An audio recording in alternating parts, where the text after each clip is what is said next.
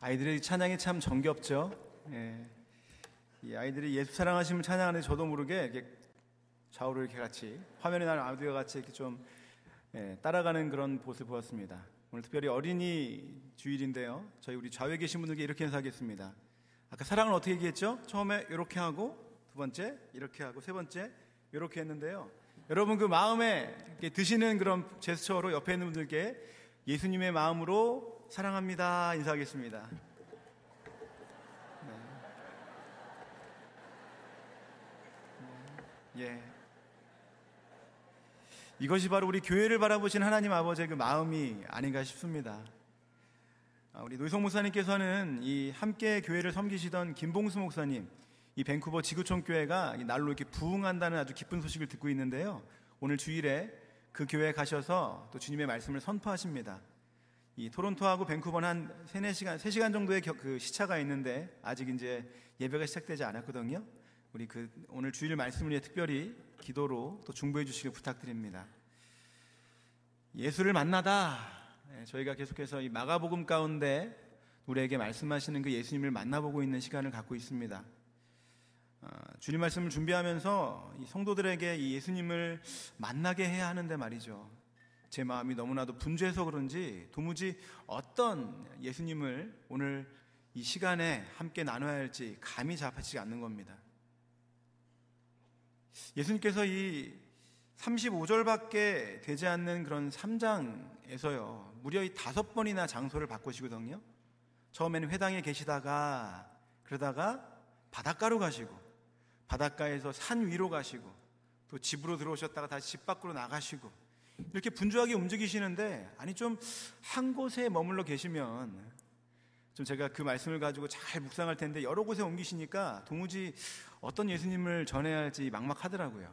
좀 예수님이 야속하기도 하고요. 계속해서 이 말씀을 묵상하다가 한 가지가 제 눈에 들어왔습니다. 그것이 무엇이냐면 여러 번 장소를 바꾸시긴 하지만 그러나 그 가운데 함께 하시고 또 거기에 있는 사람들에게 질문하시는 그런 예수님이 저에게 다가오셨습니다. 아, 그렇구나. 제가 이번 주일에는 그런 질문하시는, 우리의 삶 가운데 질문하시는 하나님을 함께 나눴으면 좋겠다. 라는 그런 마음이 들었습니다. 또 한편으로는 이 마치 이 장면을 통해서 바쁘고 분주한 우리의 삶 속에서 넌 무엇을 보고 있니? 그리고 무엇 때문에 그렇게 분주하니? 라고 물으시는 또한 예수님의 음성을 들을 수 있었습니다. 이처럼 예수님은요, 우리 인생 가운데 끊임없이 질문을 던지시는 분이십니다. 여러분의 마음은 지금 어디에 계십니까? 또 여러분의 삶 가운데 관심을 두고 있는 것은 무엇입니까? 여러분은 지금 무엇 때문에 그렇게 분주하십니까? 이종구 목사는 자신이 지은 책 질문 있습니까? 라는 책에서 인생의 근원에 대한 질문 없이 살아간다는 것은 곧 그 답을 모르는 채 살아가는 삶인데 그런 삶이야말로 헛되고 무가치한 삶일 것은 당연하다. 끝없이 의심하는 자만이 진지하게 질문할 수 있다. 그리고 진지하게 질문하는 자만이 명쾌한 답을 얻을 수 있다. 라고 말했습니다. 우리의 삶 가운데서도 계속해서 질문하시는 그 하나님을 통해 참된 자유와 참된 진리를 만나고 또 누리며 사는 저 여러분 되기를 주님의 이름으로 축원합니다. 자, 제가 한 가지 질문을 여러분께 드리겠습니다. 근데 뭐 너무 어려운 질문은 아니니까요. 예, 그냥 쉽게 대답하시면 됩니다. 이 질문하다라고 하는 사전적 의미가 과연 무엇일까요? 질문하다. 그것은요, 이 말, 알고자 하는 바를 얻기 위해 묻다라는 의미를 가지고 있습니다. 이 비슷한 말로는 질의하다, 문의하다, 물어보다, 캐묻다, 신문하다, 이 묻다라고 하는 그런 말이 있고요. 이 반대말로는 대답하다, 응답하다라는 그런 말이 있습니다. 즉, 이 질문하다라고 하는 그 말의 의미 안에는요, 마치 젓가락이 두 쪽이 되어야 우리가 음식을 먹을 때 아주 잘 먹을 수 있는 것처럼 질문에는 반드시 대답이 있다라고 하는 것이죠. 즉, 질문 없는 대답 없고 대답 없는 질문이 없다라고 하는 말입니다. 그리고 질문에는요, 이 반드시 궁금증이 있어야 함을 전제로 하고 있습니다.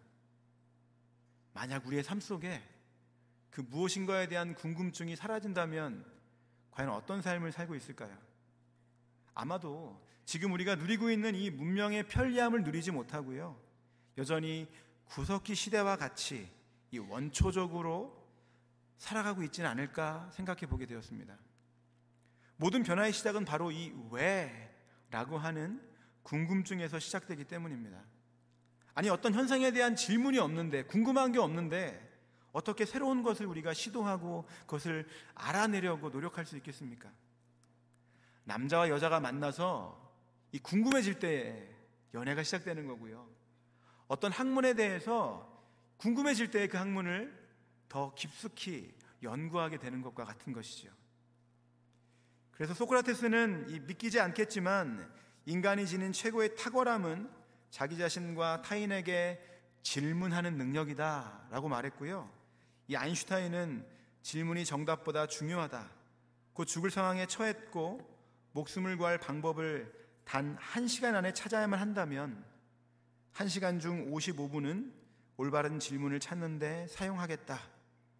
올바른 질문을 찾고 나면 정답을 찾는 데는 5분도 걸리지 않을 것이다. 라고 하는 그런 명언을 남겼다라고 합니다. 그럼 또 우리에게 또 하나의 궁금증이 생깁니다.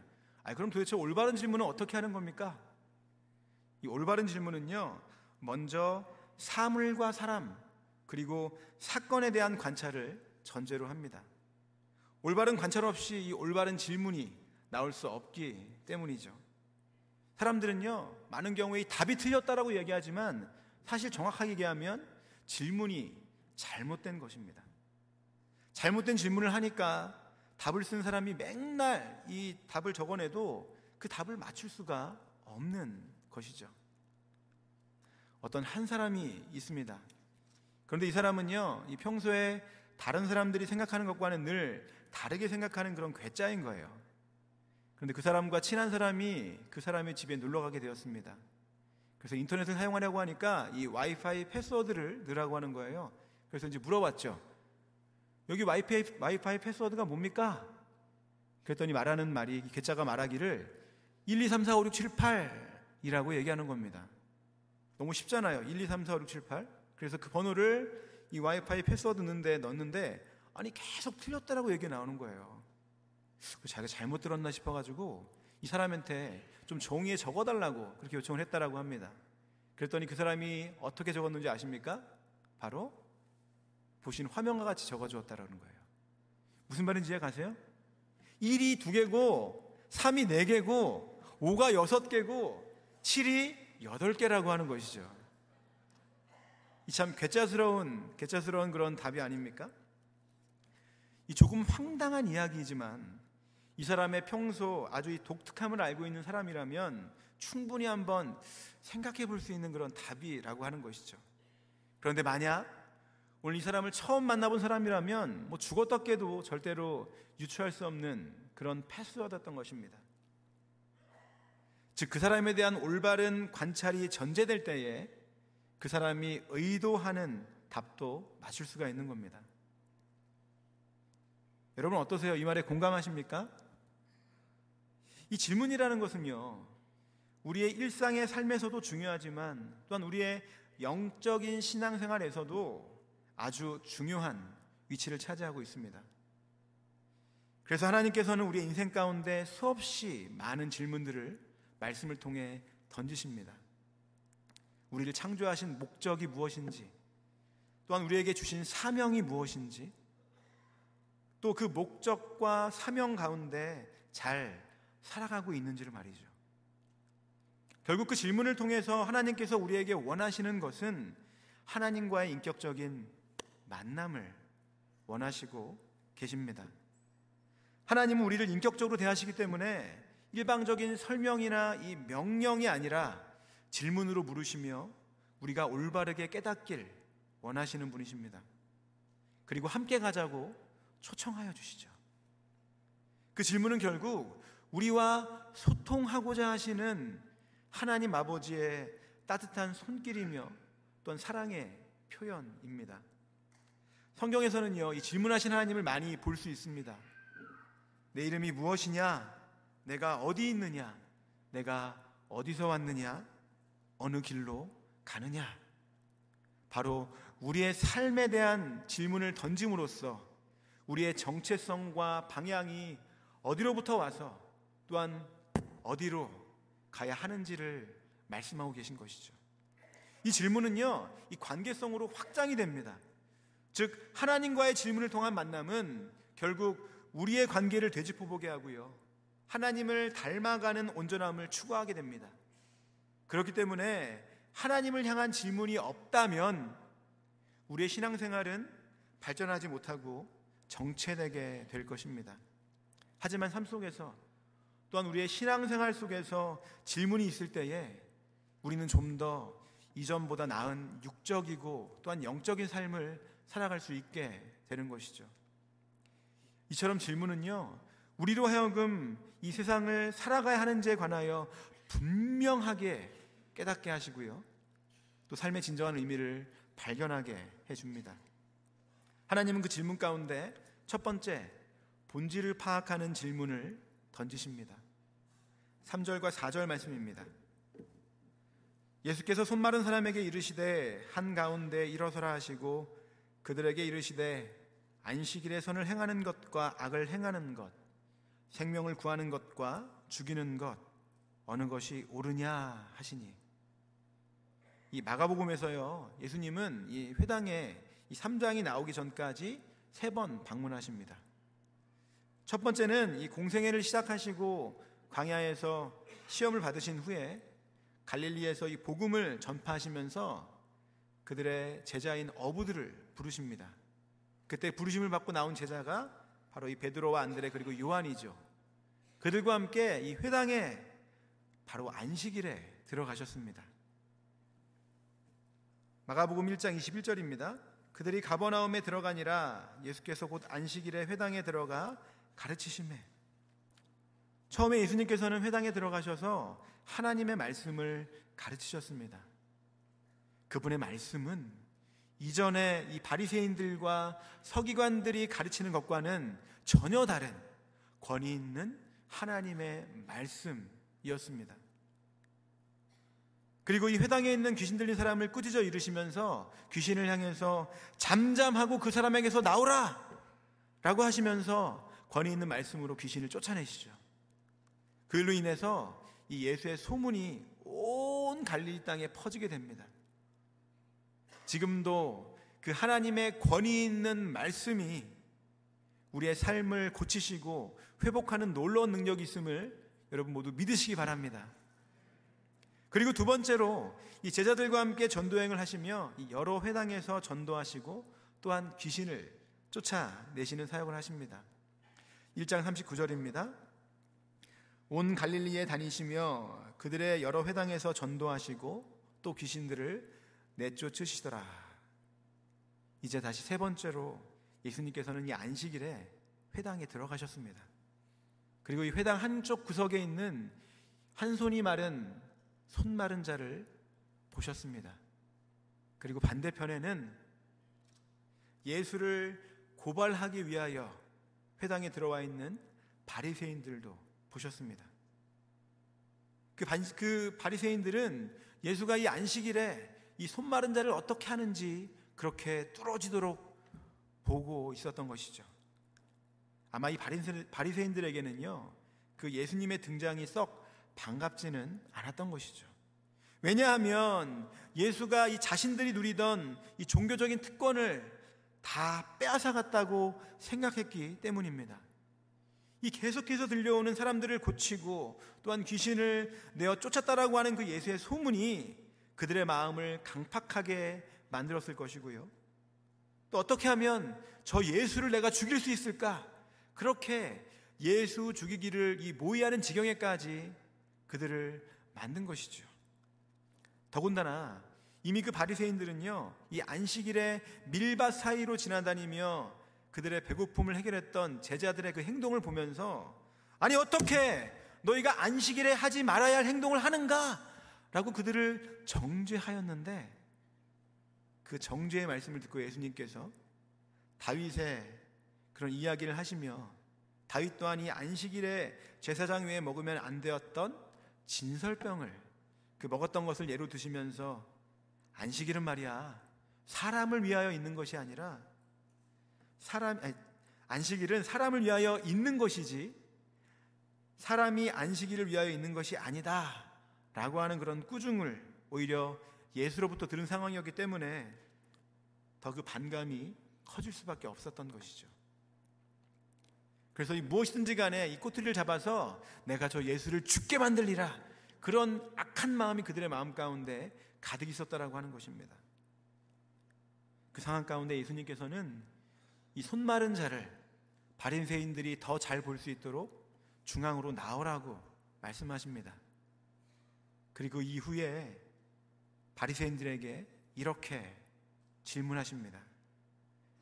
3장 4절입니다. 안식일에 성을 행하는 것과 악을 행하는 것, 생명을 구하는 것과 죽이는 것 어느 것이 옳으냐? 여러분, 이 과연 예수님께서는 이 질문을 통하여 무엇을 말씀하기를 원하셨을까요? 이 질문에 등장하는 중요한 키워드가 두 개 있습니다. 하나는 안식일이라는 단어이고요. 또 하나는 이 선과 악으로 규정된 생명을 구하는 것과 죽이는 것입니다. 그러면서 이 두 가지 중에 어느 것이 옳으냐라고 하는 질문을 던지시는 거예요. 이 질문의 본질이 무엇일까요? 사람을 구하는 것과 죽이는 것이 본문의 이 질문의 본질인 것이죠. 결코 안식일이 아닙니다. 그런데 이 바리새인들은 본질이 아닌 이 비본질에 얽매여져 있기 때문에 아주 중요한 것을 완전히 망각하고 있었다라고 하는 것입니다. 그들은요, 이 오직 안식일이라고 하는 그 율법에 완전히 사로잡혀 있어서 그렇기 때문에 그들의 질문은 우리가 안식일에 무엇을 하지 않으면 돼야 하는가? 우리가 안식일에 무엇을 하지 말아야 하는가? 라는 하는 그 질문에 사로잡혀 있었고요. 그러나 예수님께서는 그 우리가 무엇을 해야 하는가에 있었다라고 하는 것입니다. 이 질문은요. 그런데 그들은 아예 하지 않는다, 하면 안 된다 라는 답을 이미 정해 놓고 바리새인들이 예수님의 그 질문 가운데 귀를 막고 있었다라고 하는 것이죠. 우리의 삶 속에서도요. 이런 실수를 범할 때가 참 많은 것 같습니다. 여러분, 우리의 삶 속의 본질은 무엇이고 비본질은 무엇입니까?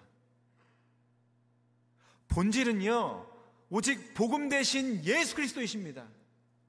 그리고 비본질은 예수 그리스도를 제외한 모든 것이 다 우리의 삶 가운데 있는 비본질인 거예요. 로마서 14장 8절입니다. 우리가 살아도 주를 위하여 살고 죽어도 주를 위하여 죽나니 그러므로 사나 죽으나 우리가 주의 것이로다. 아멘. 여러분 그렇습니다.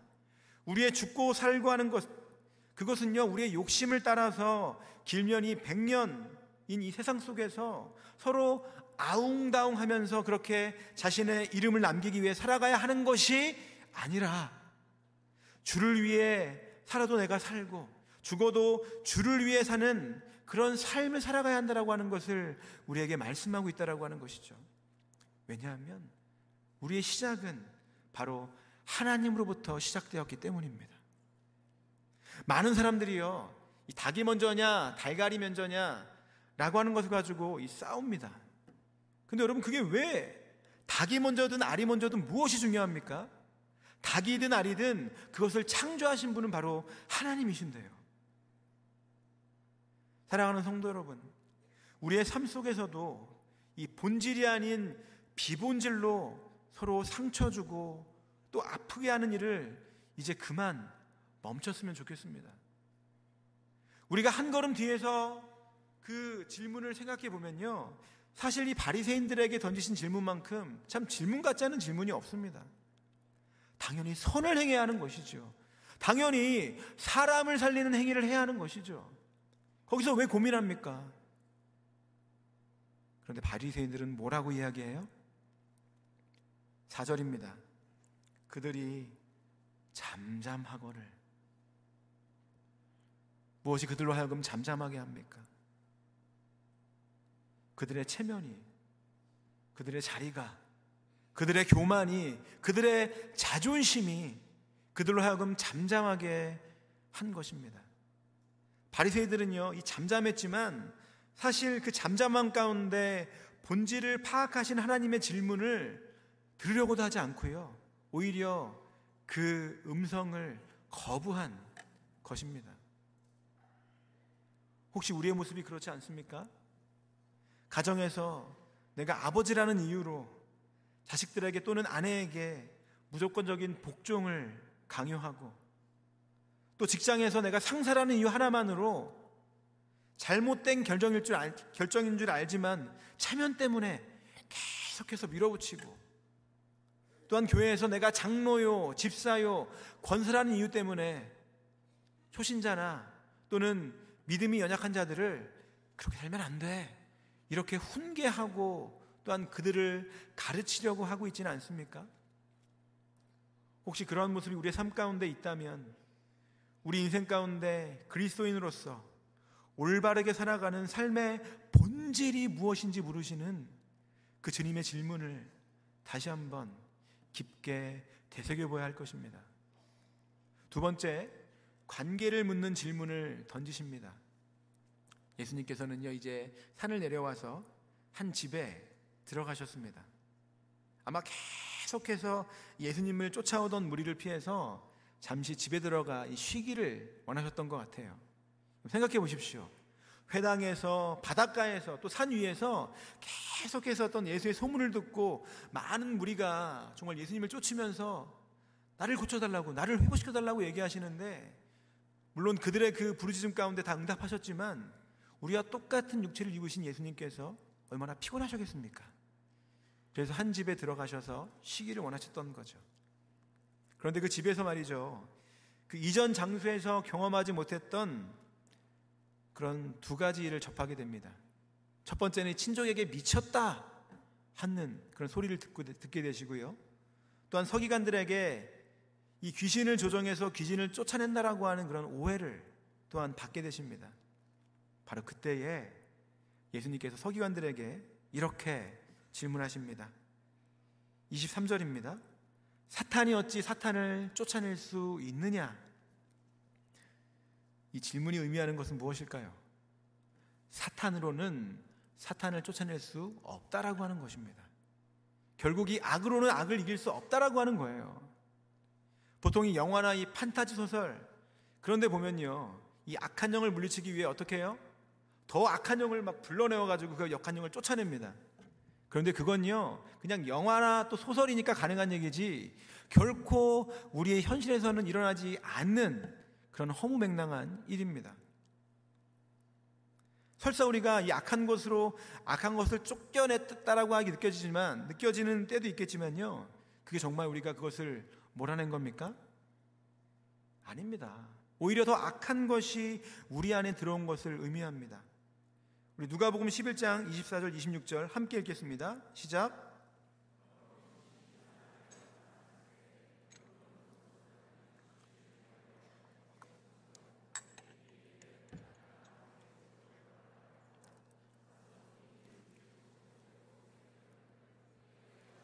저보다 더 악한 귀신 일곱을 데리고 들어가서 거하니 그 사람의 나중 형편이 전보다 더 심하게 되느니라. 결국 우리 안에 있는 그런 문제를 해결하기 위해서 악하고 음란하며 하나님이 기뻐하지 않는 그런 행동으로 우리가 그것을 사용하면요. 아주 잠깐 그것이 주는 거짓 즐거움과 기쁨이 있을 수는 모르겠지만 그러나 시간이 지나면 우리에게 즐거움과 기쁨을 주었던 것이 오히려 우리 인생의 족쇄가 되어서 나의 삶을 더 구속하고 짓누르게 되는 결과를 맞이하게 되는 겁니다. 왜냐하면 사탄이 우리 인생 가운데 주는 것은요, 결국 파멸이라는 이름 한 가지밖에 없기 때문입니다. 요즘 이 대한민국 사회를 뒤흔들고 있는 사건 중에 하나의 큰 이슈가 무엇이죠? 바로 마약입니다. 많은 사람들의 인기를 얻어 이 크게 성공한 이 한 아이돌이 자신에게 주어진 그 인기와 부와 명성을 놓치는 것을 두려워서 그것을 잊으려고 아주 잠깐의 즐거움을 누리기 위해 마약이라고 하는 잘못된 길을 선택했습니다. 결국 그것으로 말미암아 아주 잠깐의 즐거움은 주었을지 모르겠지만 그가 지금까지 쌓아왔던 모든 것들을 한순간에 완전히 무너져 버리게 만들었습니다. 참 매스컴을 통해 이 그 사람의 모습을 보는데요. 너무나도 이 불쌍한 인생이구나라고 하는 생각이 들더라고요. 그런데 후회해봤자 이미 늦은 것이죠. 그렇다면 우리는 과연 어떻게 살아가야 하는 것일까요? 제가 고등학교 때 좋아했던 이 그 가수 중에 이 G.O.D라고 하는 그런 가수가 있습니다. 예, 지금 웃으시는 분들은 아마 그때 그 시절 가운데 함께 또 있던 분 같은데 그 가수가 부른 노래 중에 촛불 하나라고 하는 그런 노래가 있습니다. 제가 지금 그 가사를 잠깐 여러분께 읊어드리겠습니다. 너무 어두워 길이 보이지 않아 내게 있는 건 성냥 하나와 촛불 하나 이 작은 촛불 하나 가지고 무얼 하나 촛불 하나 견다고 어둠이 달아나나 저 멀리 보이는 화려한 불빛 어둠 속에서 발버둥 치는 나의 몸짓 불빛 향해서 저 빛을 향해서 날고 싶어도 날 수 없는 나의 날개짓. 하지만 그렇지 않아. 작은 촛불 하나 켜보면 달라지는 게 너무나도 많아.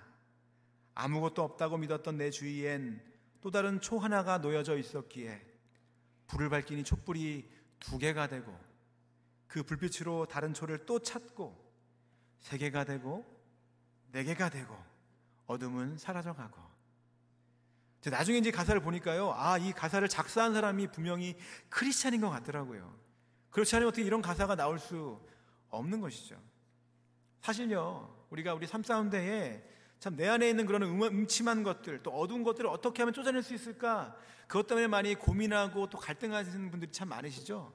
그런데 여러분, 사실 이 어둠을 쫓아내기 위한 방법은요, 아주 간단합니다. 그 어두운 곳에 빛을 비추면 되는 거예요. 우리가 이 검정색을 다른 색으로 바꾸고 싶다고 해서 거기에다 계속 검정색을 들이붓습니다. 그렇다고 그게 다른 색으로 변화됩니까? 그렇지 않죠. 여전히 검정색인 것입니다. 이 검정색을 내가 다른 색으로 바꾸고 싶다라고 한다면 그 검정색에 다른 밝은 색을 섞으면 됩니다. 그럼 시간이 지나면 점점 더 검정색이 사라지고 이 밝은 색으로 변화가 되는 거예요. 즉, 우리의 삶 속에서도 아주 작지만 이 말씀 위에 세워진 우리 그리스도인들의 그 아름다운 삶의 촛불을 켜고 살아가게 되면요. 점점 더 소망이 없어. 그렇게 이야기하는 이 어두운 세상이 우리 그리스도인들로 말미암아 환해지게 되는 것입니다. 그런데 그것이 바로 이 주님과의 관계성과 연결되어 있다라고 하는 것이죠. 요한복음 8장 12절입니다. 나는 세상의 빛이니 나를 따르는 자는 어둠에 다니지 아니하고 생명의 빛을 얻으리라. 할렐루야.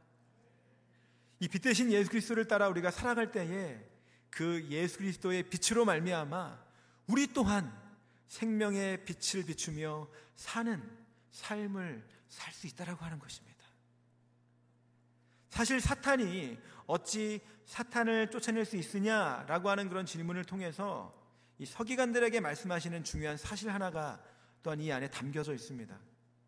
예수님은요, 이 질문을 통해서 그들의 자녀들이 바로 그런 악행을 저지르고 있음을 보기 원하셨습니다. 마태복음 12장 27절 다시 한번 우리 한 목소리로 읽겠습니다.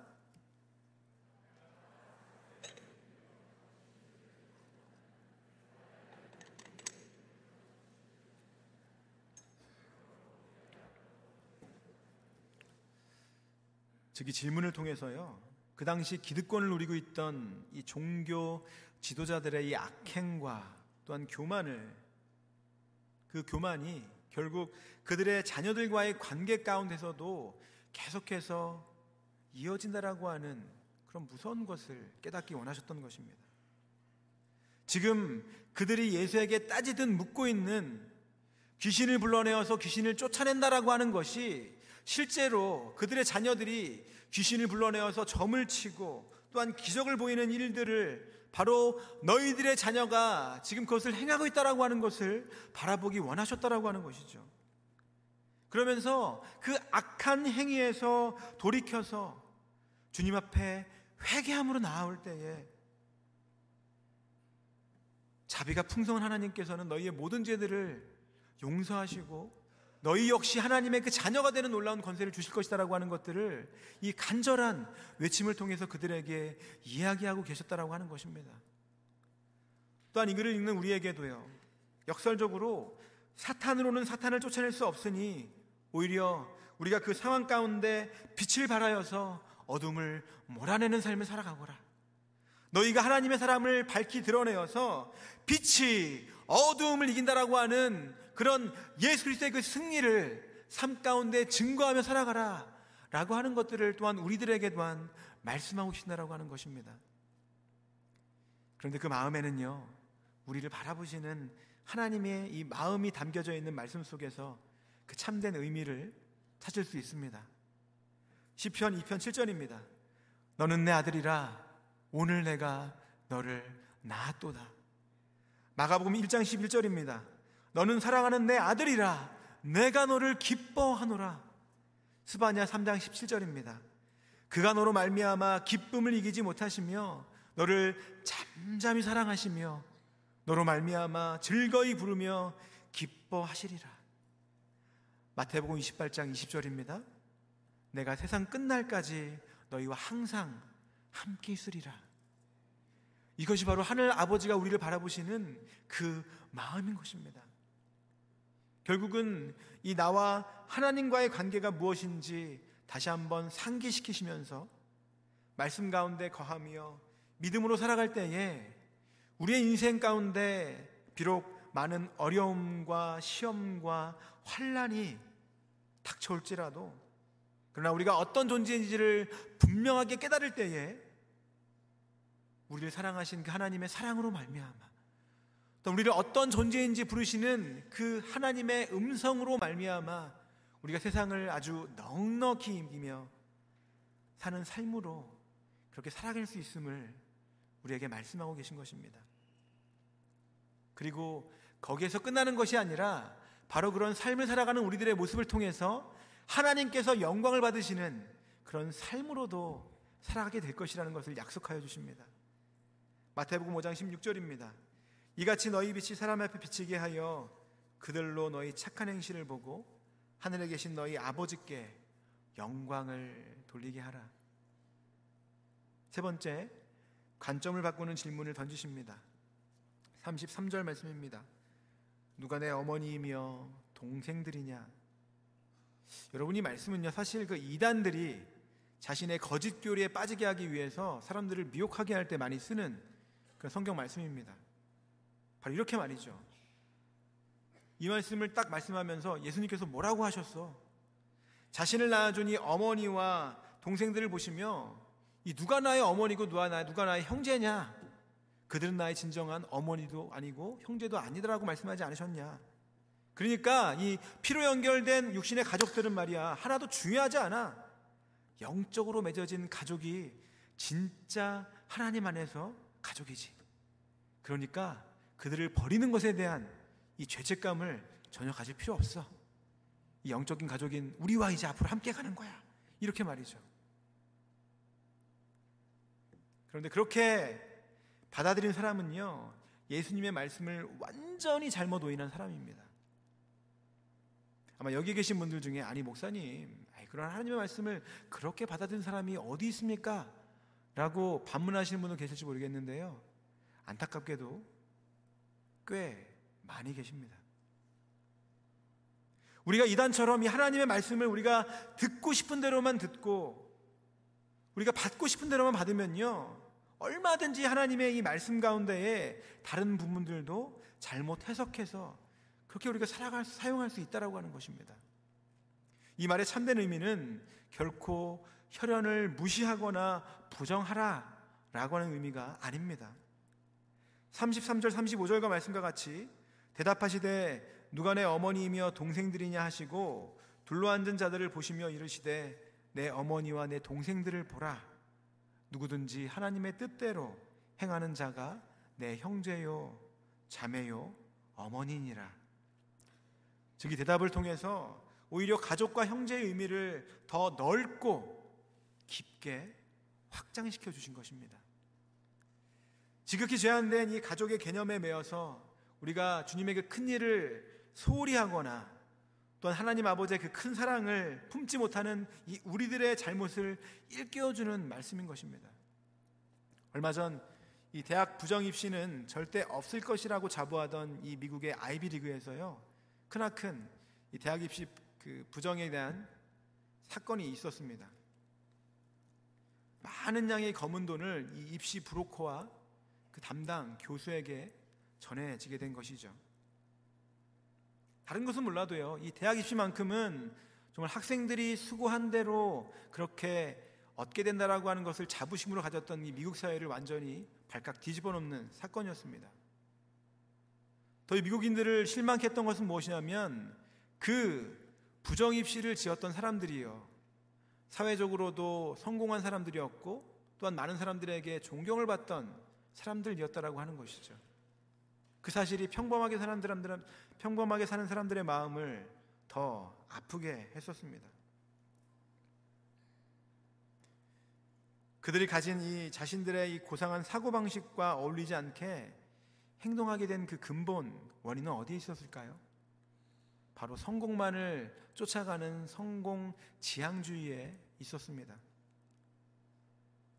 그것이 해서는 안 될 일이라는 것을 알면서도 내 아들, 내 딸이 이 대학에 들어가고 싶어 하니까 또는 이 대학 정도는 나와야 우리 집안에 그 위신이 서니까 라는 생각에서 이런 일들을 저지른 것이었죠. 자신의 욕심대로 할 경우에 분명히 피해를 당하는 선의의 피해자가 있을 줄 알면서도 그들은 오직 자기 자식들, 자기 가족들만 생각했기 때문에 범해서는 안 될 이런 실수를 범하게 된 것이었습니다. 즉, 다른 사람들의 어떤 그런 상황은 전혀 신경 쓰지 않고 내 가족, 내 형제들의 일만 온통 마음을 쓰면서 이 가족의 이익이 모든 행위와 판단의 기준이 되는 사람들을 가리켜서 우리는 이 가족 이기주의에 빠졌다라고 하는데요. 부정입학 문제 외에도 우리의 삶의 주변 가운데 참 많은 부분 가운데 이런 가족 이기주의가 독버섯처럼 퍼져 있는 것을 우리는 볼 수 있습니다. 이 본문에 나타난 예수님의 말씀은요, 이런 우리들의 모습을 돌아보게 하십니다. 예수님께서 하신 이 말씀은 가족에 대한 의미를 이 무시하라! 라고 하는 그런 뜻이 아니라 오히려 이런 기회를 통해서 하나님과의 관계가 더 소중함을 가르치고 계신 것은 아니었을까요? 세상과 구별된 크리스찬으로서 오히려 우리와 늘 함께 있는 가족들을 보살피기보다는 하나님의 마음이 있는 곳에 우리의 마음이 있기를 원하시고 하나님의 그 눈이 가는 곳에 우리의 눈도 함께 바라보기 원하시며 하나님이 내미시는 그 손길 가운데에 우리의 손길을 더하시기를 원하시고요. 또 하나님이 향하여 가고 있는 그 발길 가운데 우리의 발도 함께 그 하나님의 발길과 동행하여서 아름다운 하나님의 덕을 세우기를 원하셨던 것은 아니었을까요? 바로 나보다 남을 더 낫게 여기며 하나님의 뜻대로 살아가는 우리의 삶이 되기를, 되기를 원하는 그 마음으로 우리의 관점과 사고를 바꾸는 그 질문을 던지신 것은 아니셨을까요? 그 질문 가운데 예수님의 마음을 본받는 삶으로 우리가 살아가게 되면요. 비로소 우리에게도 오늘 말씀에서 이야기하는 것과 같이 예수님의 형제요, 자매라고 하는 영광스러운 호칭을 받게 될 것을 또한 약속해 주십니다. 하나님께서 사랑하시는 우리 성도 여러분, 오늘 말씀을 통해 우리 각자에게 질문하신 하나님의 그 질문은 과연 무엇입니까? 본질을 파악하는 질문, 관계를 물으시는 질문, 관점을 바꾸는 질문을 통해 내 삶의 의미를 다시금 발견하며 오직 예수 그리스도 안에서 평강을 누리며 사는 복된 인생이 되시기를 우리 한 사람 한 사람들에게 그렇게 주님은 질문하고 계심을 믿습니다. 말씀을 마무리하겠습니다. 우리에게 물으시는 예수의 그 질문 가운데 참된 진리를 발견하고 예수를 닮아가는 삶을 살아갑시다. 아멘. 이 시간 우리 함께 기도할 때에 우리의 삶 속에 이 질문으로 찾아오시는 예수님을 통하여 우리 인생의 참된 의미를 발견하게 하시고 또 주님을 더 알게 하여 주시기를 주님 저희가 원합니다. 다시 한번 우리 인생 가운데 물으시는 그 질문을 생각하면서 주님 앞에 기도하며 나가도록 하겠습니다.